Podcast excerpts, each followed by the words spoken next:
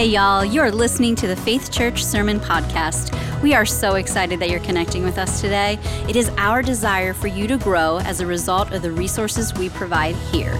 We pray that this blesses you today as you seek to know Him more. So, in my spare time, I love working my, my hands, and there have been plenty of times I've built a wall like this. I've framed a wall. And maybe you've never done any construction at all, but if you look at this wall, there's something wrong with it. Can I get an amen? Right? I mean, like, this thing is out of whack. There's something wrong with this. There's not straight. It's not strong. You would definitely not build a wall and try to support a load on some kind of union like this. This is terrible. But someone could come up to me today in this day and age and say, no, actually, it looks fine. No, that's straight. I mean, those boards are straight. That's structurally sound. That's good. They're like, no, I don't see what your problem is. I don't see what your issue is. To me, and the way I see things, that's perfectly straight and there's no problem with that. I think it'll work just fine, Joe. Right? And if somebody would say that to me, what would I do? I would pull out an ancient tool. It's pretty basic. It's called a plumb bob. Let me introduce you to Bob, right?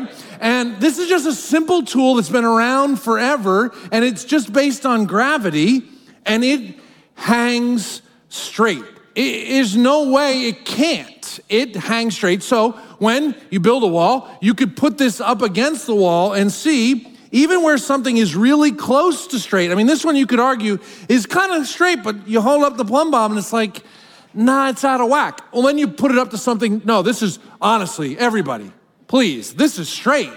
Really? Like, how far off is that? Right? And so you can't argue. The plumb bob is objective. There's no getting around it. It isn't based on my feelings. This is called gravity, right? And it's objective truth that when you hold it up to something, it tells you whether something is straight or not straight, right? And so, if you came across, you were working with your friend and you built a wall like this, you left for a few minutes, you came back, and this was the wall they built. Like, hey, look at the wall I built. Doesn't it look great, straight, strong? You go, what do I do with that? Or if I'm renovating a house and I pull down the sheetrock and this is what's behind the wall, what do I do with that? It's not plumb, it's not straight, it's not structurally sound. And if I leave it the way it is, when I go to do electric and plumbing and sheet this and get everything up, there's no way to nail things the right way. The only thing you do with something that's not plumb, not straight, is you tear it down. You really can't do anything with this. You can't pretend that it's okay. It's not okay. It's not plumb, it's not straight, and the only thing you can do if you want to be structurally sound and be able to move forward with a project is go, hey, we got to start this one over.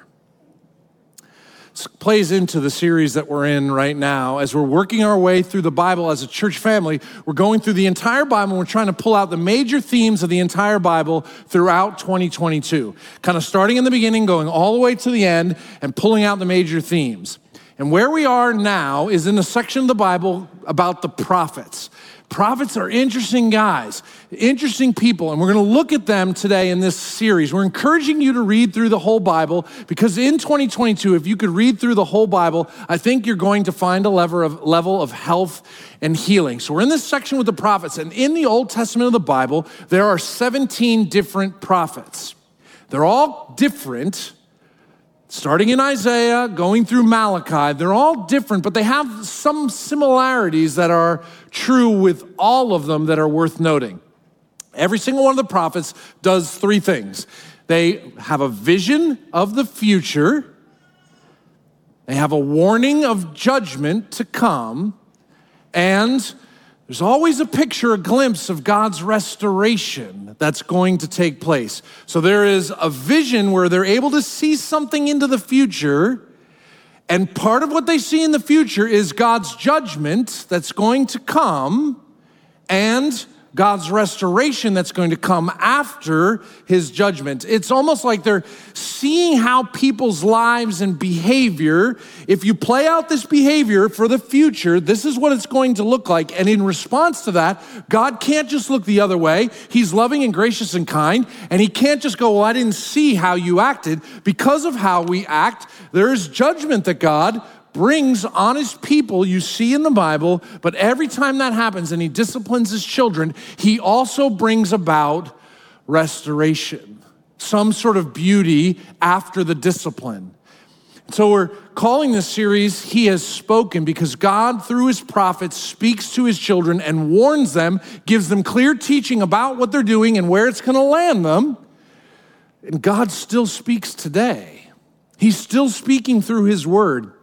It's not whether God's speaking, it's whether we're listening. And what you're gonna find as we go through these prophets, we're gonna look at five over the next five weeks, just to kind of give you a sample of this part of the library of the Bible. You're gonna look at five, and what you're gonna see is these guys are breathing fire. I mean, it's hard, direct truth that's coming. And even though it's written thousands of years ago, it's super relevant for today. There's truths that God is teaching through his prophets that, that when I look at myself in the mirror and I see how I act and behave and I see God's standards, I go, I gotta change.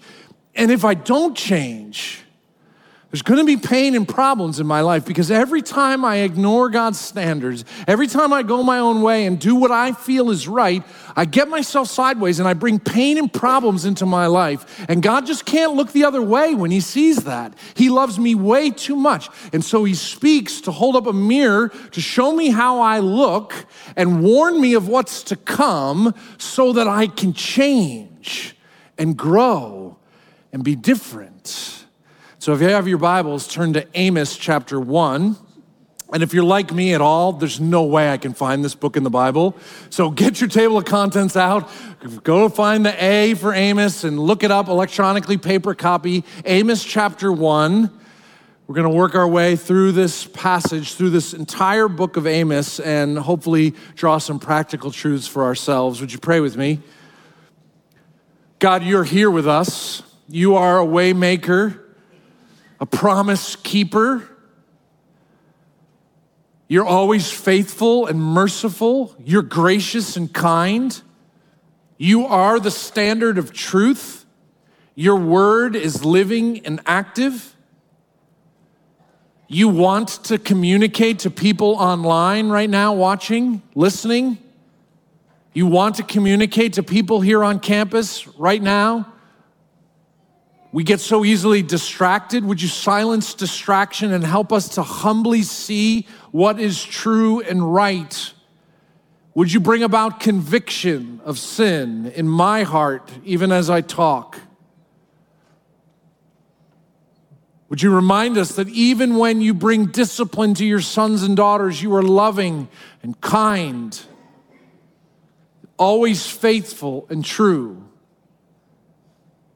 Use this time to change us and to grow us and to make us look more like Jesus, I pray, through Christ our Lord. Amen. Amos chapter 1, verse 1.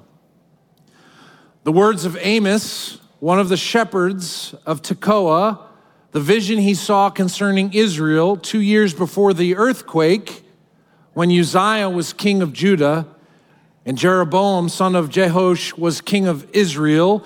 These words are coming in a historic moment.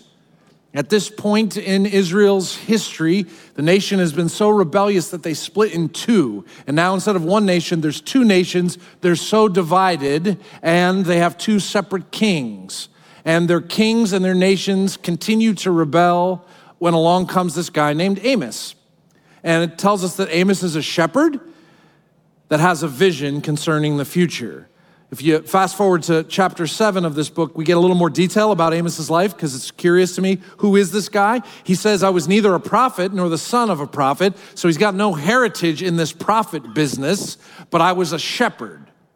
And I also took care of sycamore fig trees. He's a man of the fields. He works with animals and plants. He's a blue collar guy.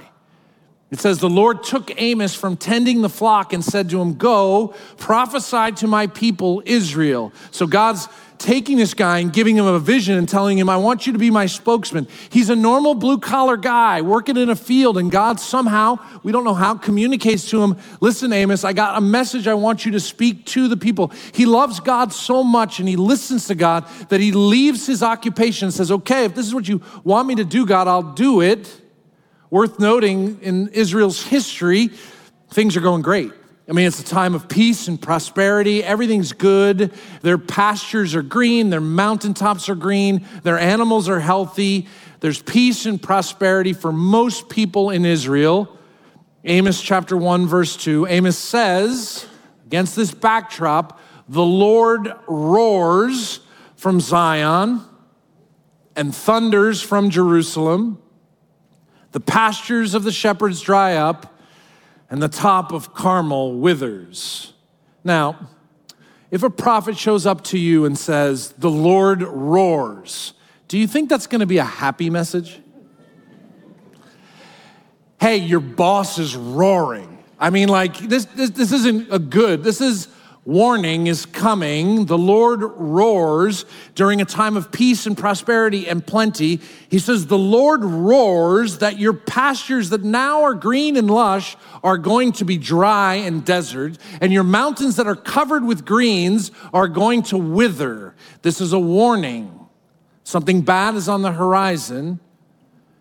And I want you to listen. I'm going to read a number of passages from the beginning of Amos to the end of Amos, and I want you to pick up on why, as you just listen and let this truth wash over you, I want you to pick up on why Amos sees impending doom on Israel.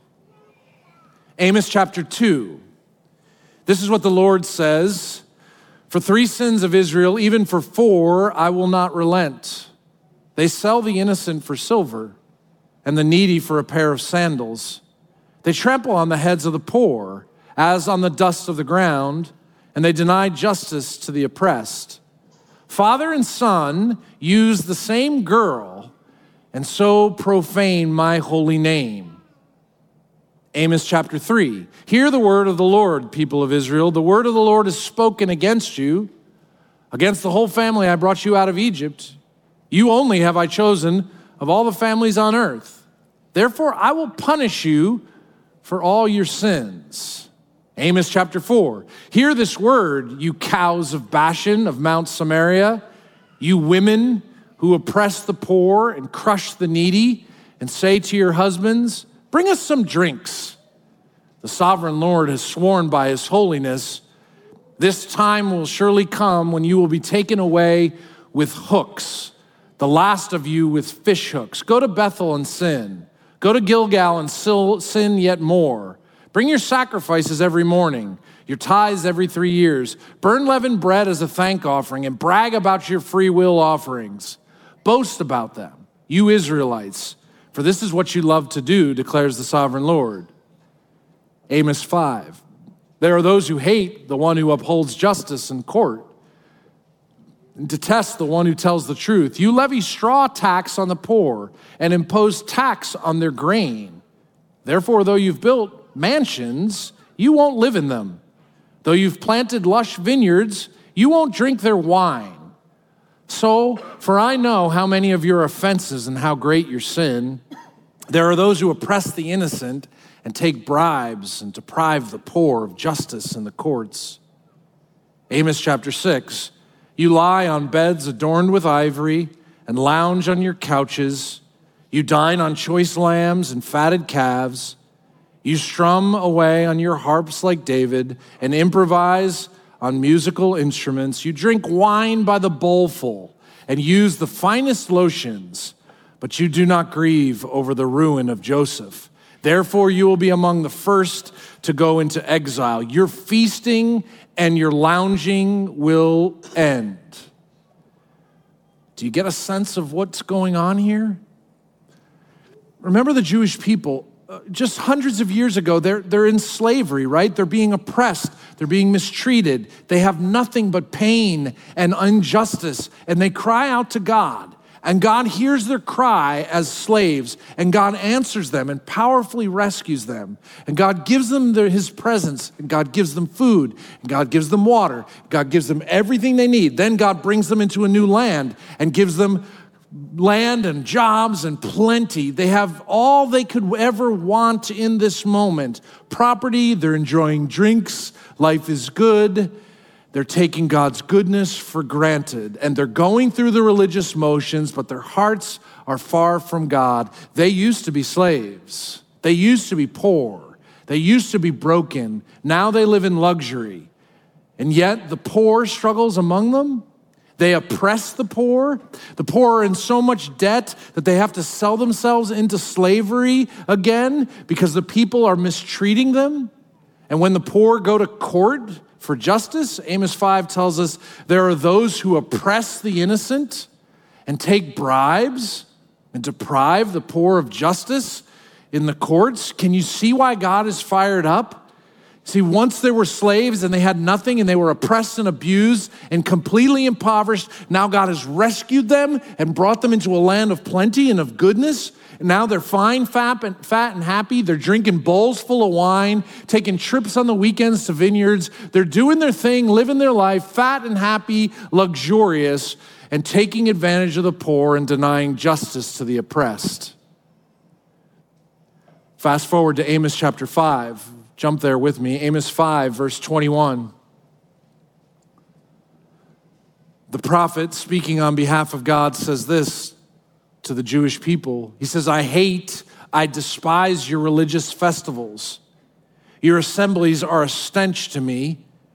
Even though you bring me burnt offerings and grain offerings, I won't accept them. Though you bring choice fellowship offerings, I have no regard for them. Away with the noise of your songs. I will not listen to the music of your harps, but let justice roll on like a river, righteousness like a never failing stream. He says, Stop your singing.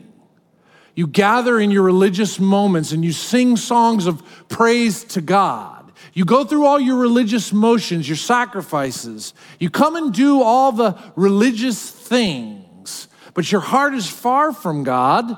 You're not following Him, honoring Him, listening to Him. Your lives are marked by your own standards, not God's standards. And he makes this statement in verse 24. He says, Instead of all your religious sham and your songs and your sacrifices and your giving, he says, Instead, let justice roll on like a river, righteousness like a never failing stream. And I want you to look at this statement and look at what he says. These two really important words in Amos chapter 5 justice and righteousness. And God is saying, This are the character traits that should mark my people.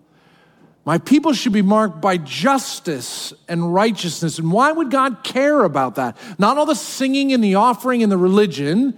He's saying, My people should be marked by justice and righteousness. Why? Because God is a God of justice and righteousness. The God looks at people and he treats them with justice and he treats them with righteousness, which is just a big word for he has a right relationship with people, a correct relationship with people. That God is looking at his sons and daughters after all he's done for them, and he's saying, I've treated you with justice and righteousness. I've treated you fairly and equitably. I've been loving and patient and kind towards you. I've given you more than you could possibly deserve. Now you're taking advantage of me. You've gotten fat, luxurious, prosperous. And while you're doing that, you're abusing and mistreating the poor among you, people created in the image of God who deserve the same treatment you've received from me. And I raised you up. I took you out of slavery and made you into a people And treated you with justice and righteousness so that you would then go and take that justice and righteousness to others. And instead, you've mistreated these things. It's just God's way of saying, treat people the way you want to be treated. Do you want respect and love? Do you want equity and fairness? Do you want to have a right relationship with God? And as those adopted into his family, he's saying to his kids, I've made you and remade you and rescued you for something totally different. And so Amos is looking at these people and is saying, There's going to come a day when all that you've stored up for yourself, all your wealth and your prosperity and your peace, all of that's going to dry up and go away. There's a day coming that all you've prepared for yourself in your wealth and prosperity is going to be taken away. He's warning them. Turn lastly to Amos chapter 7, Amos chapter 7, verses 7 through 9. And how exactly God communicated all of this to his prophets, we don't know. But he's making something clear to Amos, and Amos is just repeating it for the people. And this is captured in God's word for us today because God speaks. Amos chapter 7 This is what God showed me. The Lord was standing by a wall that had been built true to plumb, with a plumb line in his hand. And the Lord asked me, What do you see, Amos? A plumb line, I replied. Then the Lord said, Look, I'm setting a plumb line among my people Israel. I will spare them no longer. The high places of Isaac will be destroyed, and the sanctuary of Israel will be ruined. With my sword, I will rise against the house of Jeroboam. God's trying to get their attention and to warn them and to speak truth to them, to, sort of stop them in their tracks. And he's, he says to them, I have treated you with justice every day of your life, and I have treated you with righteousness. I have been just and right to you every day of your life. I have treated you the right way. And all I have asked for you to do is for you to take the justice and righteousness I have given to you and for you to give that to the people around you. But here's what you've done instead you've built justice and righteousness based on your standards. And you stand back at how you built justice and righteousness among people, among the poor, among those in the court system, and you go, hey, this is just. I mean, isn't this right? This is the right stand. I mean, this is perfectly straight and strong and good and whole. There's so much integrity in this building. God's looking at them and going, Your standard of justice and righteousness is crooked and broken and failed. And I've reminded you over and over and over again. And you know what you've said to me, people of Israel? You've said, No, it's just fine, God, it's good. And so he tells Amos the prophet, Pull out a plumb line and show them show them that how they live is not up to my standard. This is not how I've treated you. I have been just and right to you every day of your life, and all I've asked you to do is to maintain that standard of justice and righteousness with the people that you live with and build a new family, a new kingdom, the kingdom of God on earth that dwells with justice and righteousness like that's in heaven, mirrored on earth right now. And you're playing games and saying everything's fine. Hold up a plumb line, Amos. And what do you see? And Amos goes, It's out of whack, it's out of plumb. And he says to him, Amos, tear it down. The only thing you can do when it's this out of whack, after hundreds of years of telling you how to live, and being patient with you over and over and over again. And this is what you call justice, and this is what you call righteousness as you oppress and hold down poor people and mistreat them in the court system. This is what you're calling good. God says, tear it down. And you'd think that they would hear this from Amos and they would change because throughout the book of Amos, you hear God reminding them of what is true. He's not trying to hurt them, He's trying to warn them and love them. And so, what you find in Amos chapter 5 specifically is He says to them, Here's the solution just turn your eyes back to me. Just put your eyes on me. Seek me and you will live, he says to him multiple times in Amos chapter 5. Then, Amos chapter 5, verse 14, he says, Seek good Seek the Lord, he says to him multiple times. Then he says, Seek good, not evil, that you may live. Hate evil. Love good. Maintain justice in the courts. In some ways, this is hyper simple. God's like, just treat people the way I treat you, and do that in every corner of your existence in life. But they refuse to listen, and they keep doing their own thing. And 40 years later, this is so sad 40 years later, God brings another country, the Assyrians, to wipe them out. After speaking and warning them over and over and over again, they continue on their path, and rather than hearing the truth, the warning, and seeing the plumb bob of the standard, they go, What's the big deal? And so I think of myself, and I think of just how broken I am. I think of how much God has loved me. I mean, I am flawed in every way. My thoughts are flawed, my impure motives, my words, my actions, how I've treated people over 45 years of living on planet Earth, how I've treated some of you, how I've thought of some of you and people in our society and community. And if God gave Joe Henseler what I deserve, what would that mean? I deserve hell. I deserve to live under his discipline. I am a spoiled brat. I am impure. I am dirty. I am sinful. I am wrong. And God, yet, has always treated me with justice and righteousness. If He gave me what I would deserve, I would just be lost in hell forever. But He loves me so much that He gives His one and only Son into this world to live on our behalf. And Jesus was perfectly just and righteous, never crooked at all, and goes innocently to a cross and dies and comes out of a grave alive so that broken, dysfunctional, dirtbag Joe can put his faith in Jesus and Jesus' righteousness now becomes my righteousness. Now, by faith, I'm clothed in His righteousness and His righteousness alone, so that when God looks at me, He sees Jesus. He doesn't see the crooked and the broken and the beaten down. He gives me Christ. But why has He done this? Just to rescue me? No.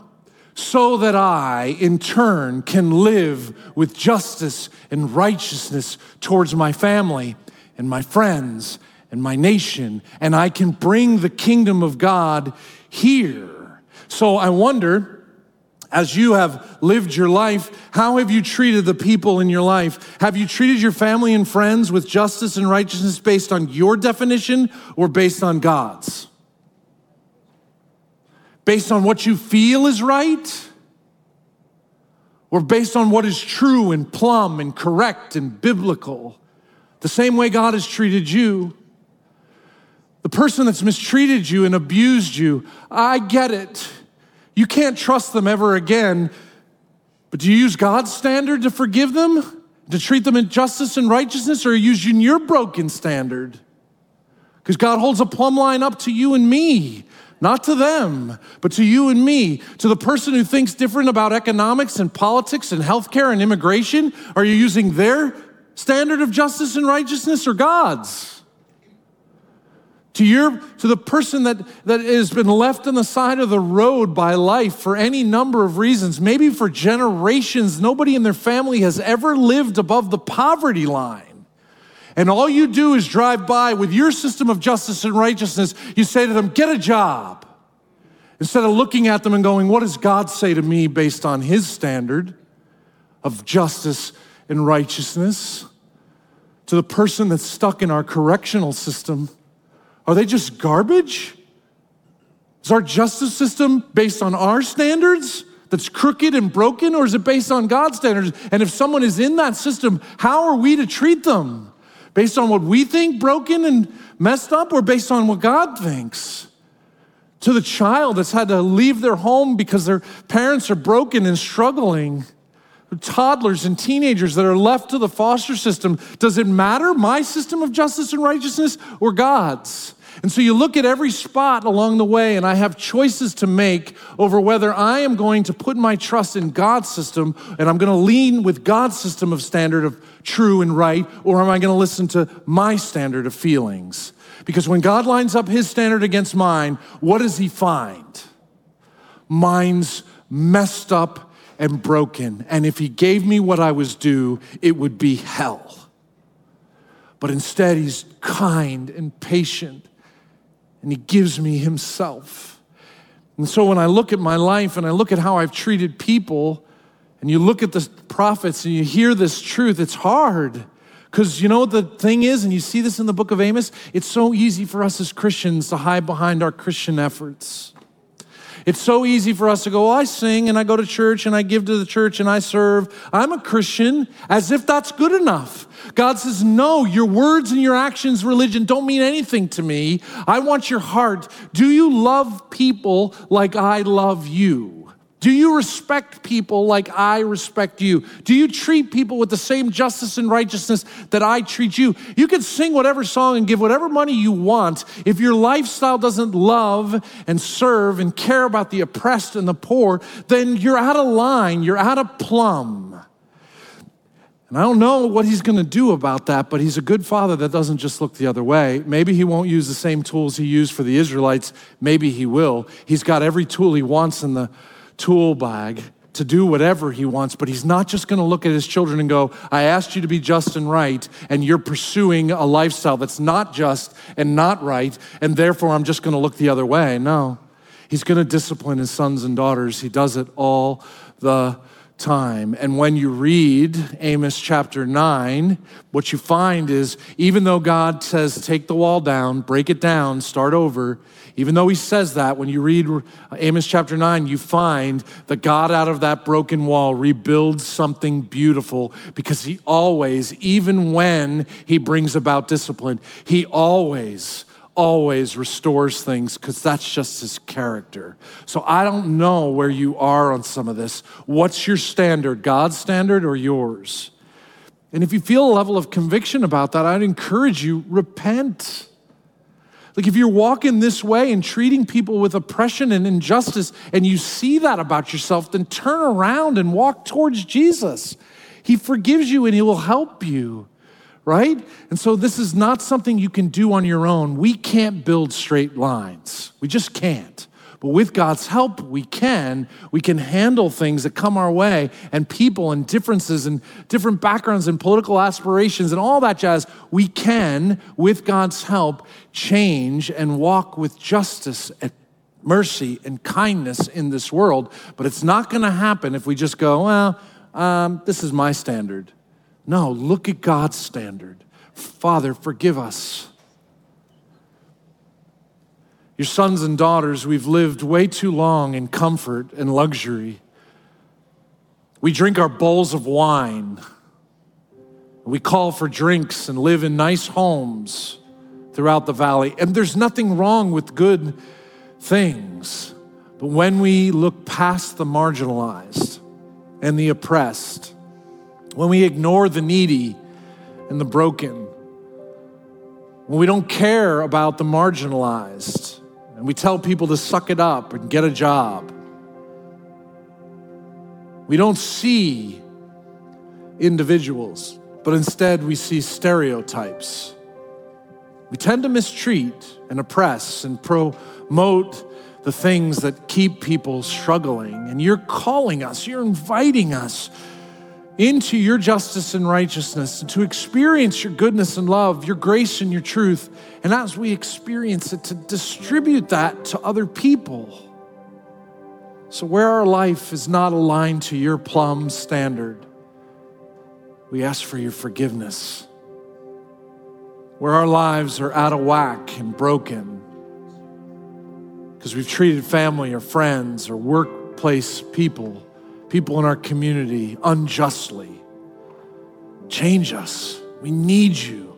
Please help us to the end that we might build a family, a kingdom on earth as it is in heaven, that your justice would come down like a mighty ocean, and your righteousness would flow like a never failing stream from us to our coworkers and schoolmates to our world, that your kingdom would come and your will would be done on earth as it is in heaven. We love you. We need you. Help us. In Christ's name, amen.